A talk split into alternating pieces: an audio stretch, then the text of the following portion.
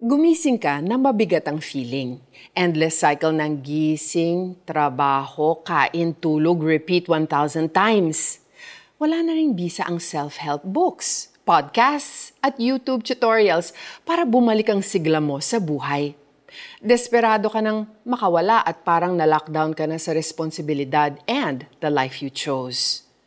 Hindi ka bored dahil wala kang ginagawa. Actually, pagod na pagod ka na dahil sa dami mong kailangang tapusin.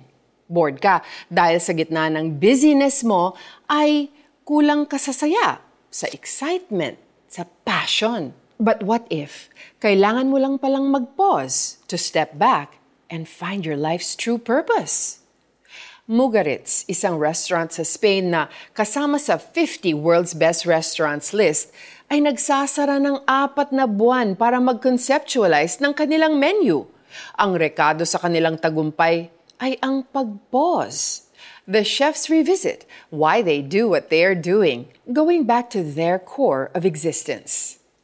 Madalas ang sanhi ng ating boredom kahit gaano pa karami ang ating ginagawa, ay dahil wala ng kahulugan sa atin ang mga bagay. We don't even know why we exist. Ngunit sa pamamagitan ng pag-align ng ating buhay sa Diyos, patuloy niyang i-reveal sa atin ang ating purpose. Jesus demonstrated this perfectly when he showed na priority niya ang pagkakaroon ng quality time with God the Father. Kahit na gaano pa siya ka-busy, sinisigurado niyang siya ay nakakapag-pray. Kaya naman kahit gaano pa tayo ka-busy, maging habit sana natin ang pagpe-pray, pagbabasa at pag-aaral ng salita ng Diyos at pagwo-worship.